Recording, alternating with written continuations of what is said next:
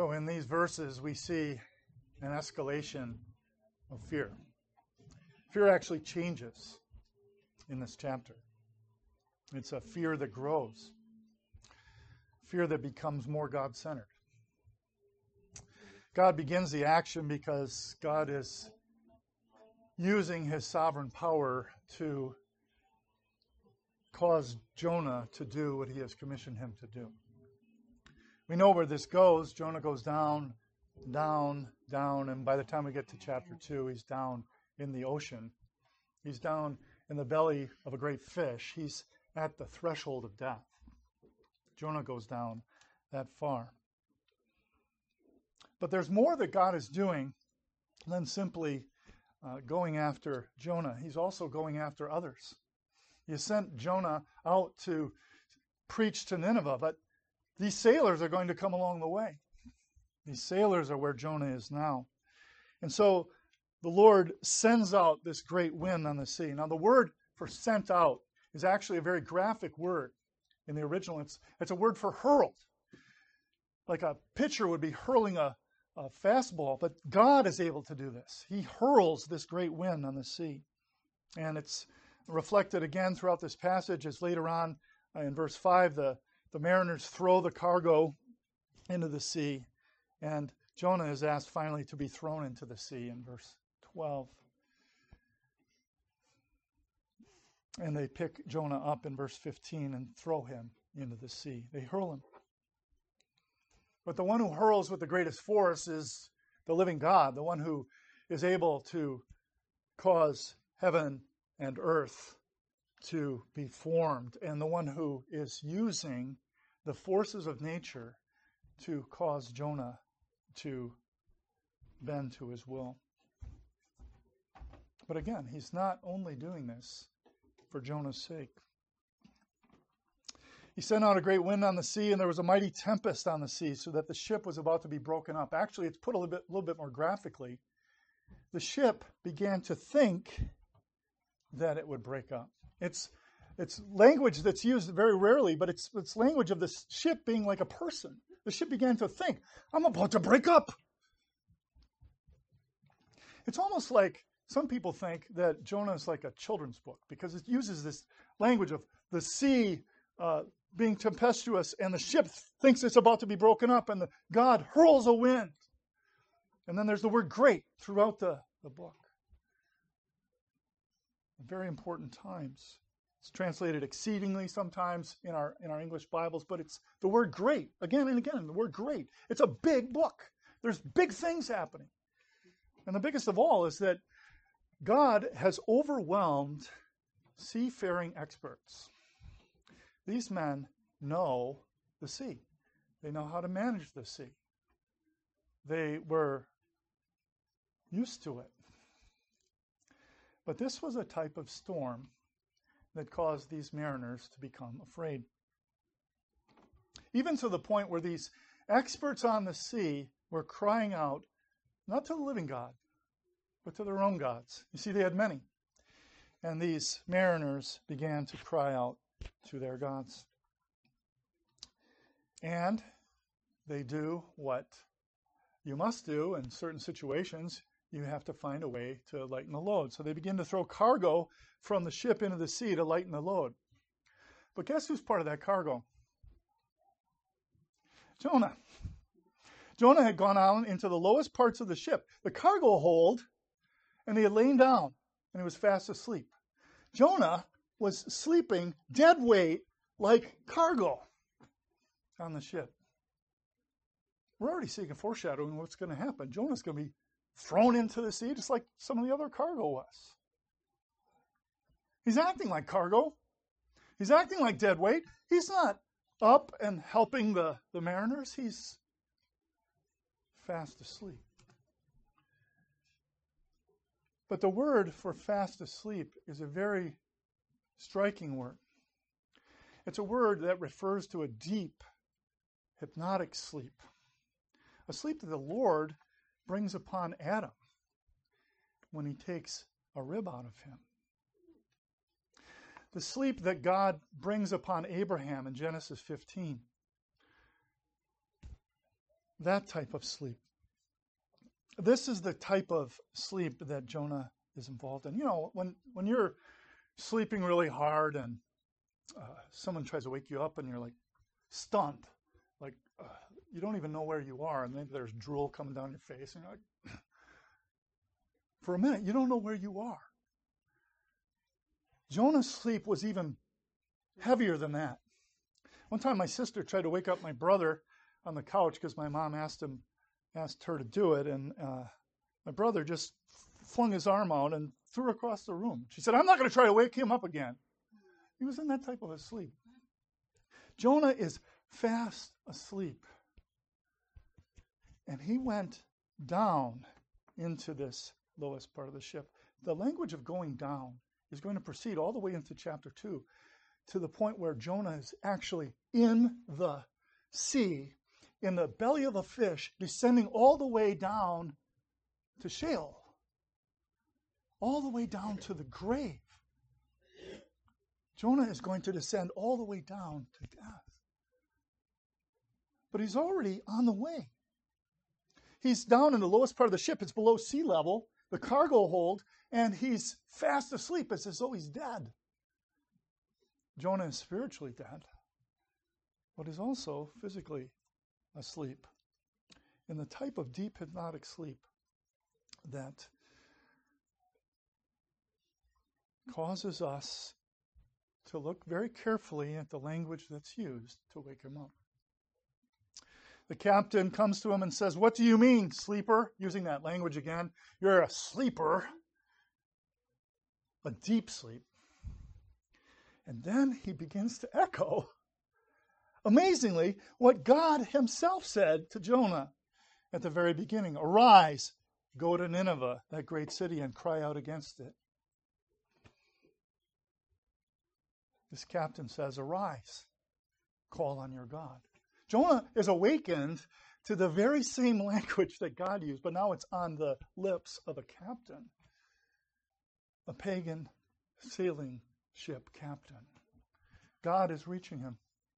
God is calling him, and he, be, he even uses the, the voice of a pagan captain. Arise, call on your God. Perhaps your God will consider us that we may not perish. This captain realizes the situation. We need each man to call on their God. Some God is responsible for this storm. We don't know which one. Everybody, get on the team.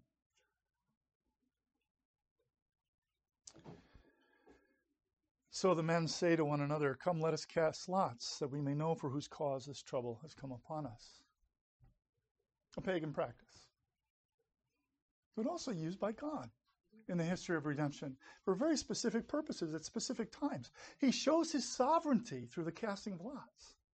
He's showing his sovereignty by hurling the storm. He's showing his sovereignty by causing the captain to use the very same kinds of words arise, call on your God.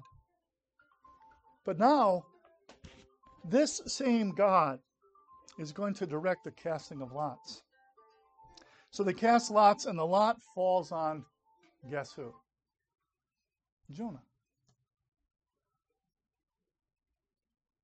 Now, it's a matter of interpretation as to whether the men realize that this means Jonah is responsible or if, they, if it just means that Jonah can tell them who's responsible. But they ask him to tell them who is responsible. Please tell us, for whose cause is this trouble upon us? We know who's responsible. Jonah knows who's responsible. Who's responsible for the storm? God is responsible for the storm. Who's responsible for the storm? From the human side? Jonah. Jonah's responsible for this storm because he's fleeing from God. And so all of the men on the ship, their lives are in danger because Jonah is fleeing from his mission, from what he is supposed to do. And so these men ask him a number of questions. For whose cause is this trouble upon us? What is your occupation? And where do you come from? What is your country? And of what people are you? They ask him all these questions. Jonah answers two of them.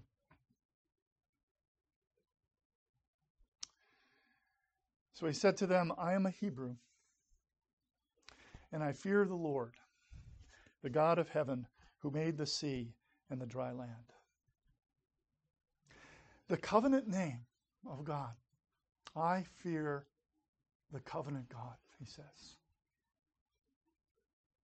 And what he says is theologically correct. He made, uh, he's the God of heaven. He made the sea and the dry land.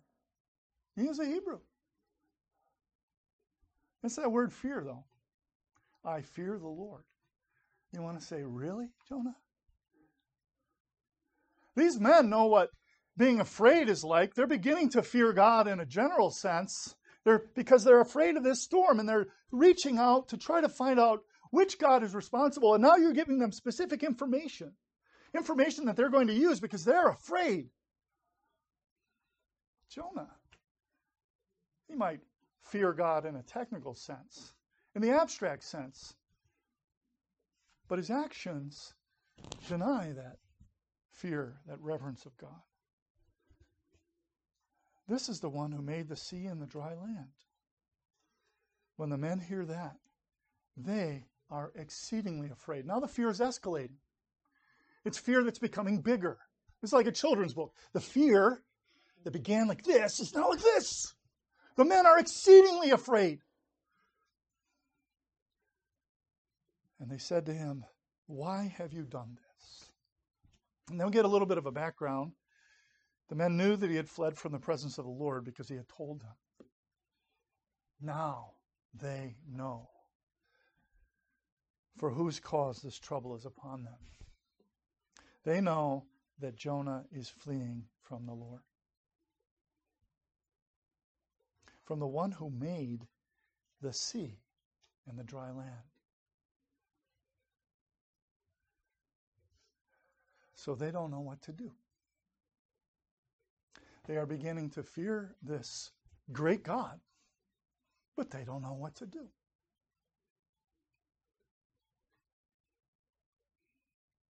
Isn't that amazing?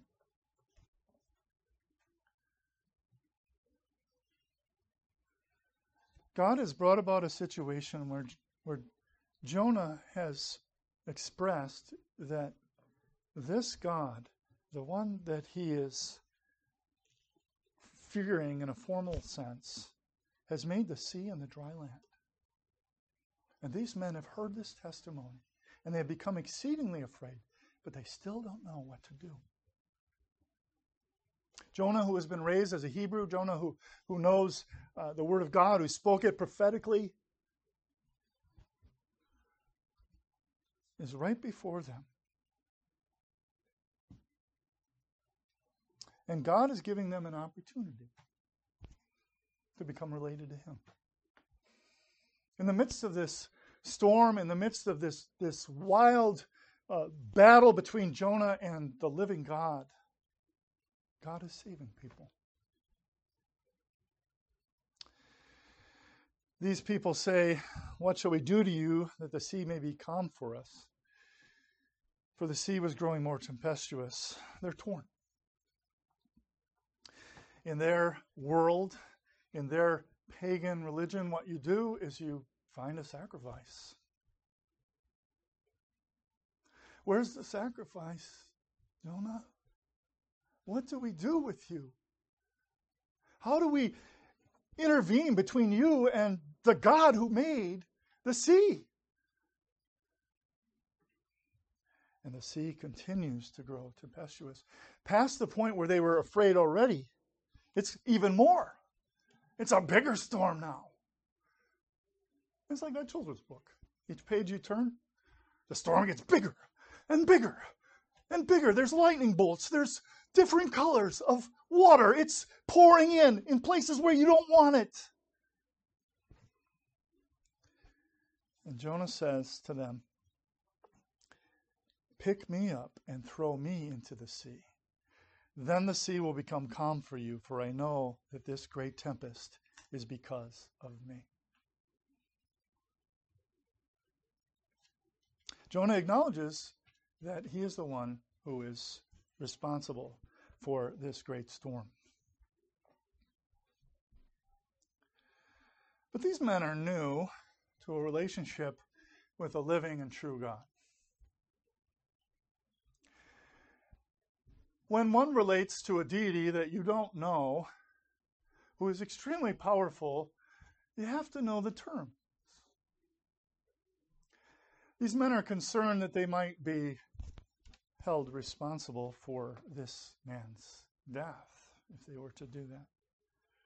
So they row hard to return to land.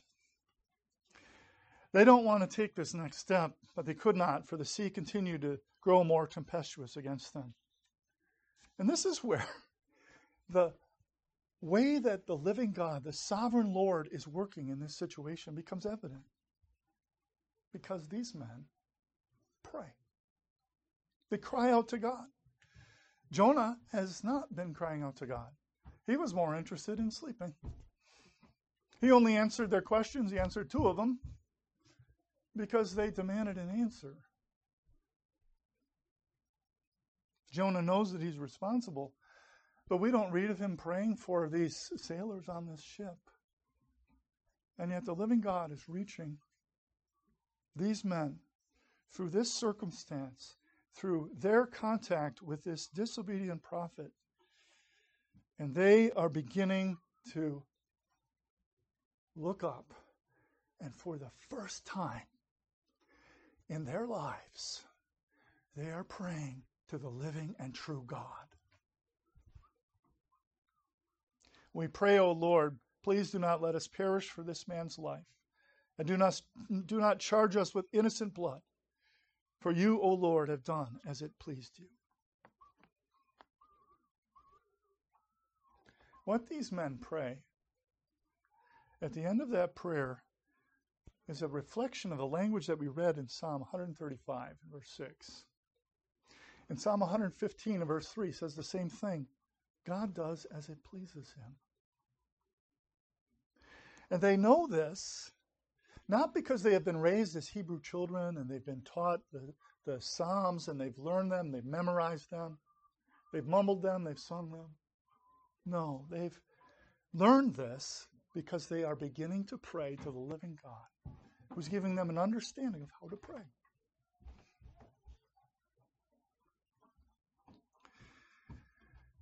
They do not know the degree to which the uh, death of this man is, is viewed as something that was necessary by the, God that they're praying to. So they say, Do not charge us with innocent blood. But the point is that they pray to the living and true God. Already, the story of the book of Jonah is beginning to unfold. The great event that's going to happen in Nineveh is already foreshadowed for us as these men begin to pray to the living and true God, way before Nineveh repents. That promise that was given to Abraham is beginning to be fulfilled. It pointed forward to one, the Lord Jesus Christ. And that Lord and Savior, Jesus Christ, is the means by which these men have the opportunity to pray to the living God. It's on the basis of His finished work, it's on the basis of His future work that He would do, and His intercession for anyone who would seek to pray to the living God. There's one mediator, and it's the Lord Jesus Christ. And these men pray, and they are heard. So they picked up Jonah and threw him into the sea, and the sea became calm. The sea ceased from its raging, and then their fear takes on a new dimension. It's already grown from the beginning of our, our chapter in verse 5. It's grown uh, in contrast to what Jonah uh, said about his fear in verse 9, to be exceeding fear in verse 10. But now, this fear, this exceeding fear, is directed. Directed towards the true source of the storm, the one who received their prayers, the one who gave them the confession of faith from Jonah's lips, the living and true God, the sovereign Lord. They fear him exceedingly. They feared the Lord exceedingly. Their fear has now become fear of the living God. And they do something else, something that's uh, present throughout the Old Testament uh, in various places. They offer a sacrifice to the Lord and take vows. They engage in worship practices that you would find a Hebrew doing. Amazing. In this story, we see something that is a great lesson for us. It's a lesson that's reflected for us in the New Testament in the words of Gamaliel in Acts chapter 5. As he says, And now I say to you, keep away from these men and let them alone. For this, if this plan or this work is of men, it will come to nothing. But if it is of God, you cannot overthrow it, lest you even be found to fight against God. Gamaliel realizes that the spread of the church in the, in the book of Acts, the spread of the uh, church through the risen Christ given to uh, his people by his Spirit, is not something that can be uh, withstood if it comes from God. This is the same God who's able to cause these sailors to be afraid, who's able to reach them through a confession of faith with little bits of information to cause them to seek God in prayer and to bring about actions of piety from them that you would expect from someone who knows the Word of God more completely. God has overrun Jonah's fleeing, and he has met these men there in the place where Jonah flew.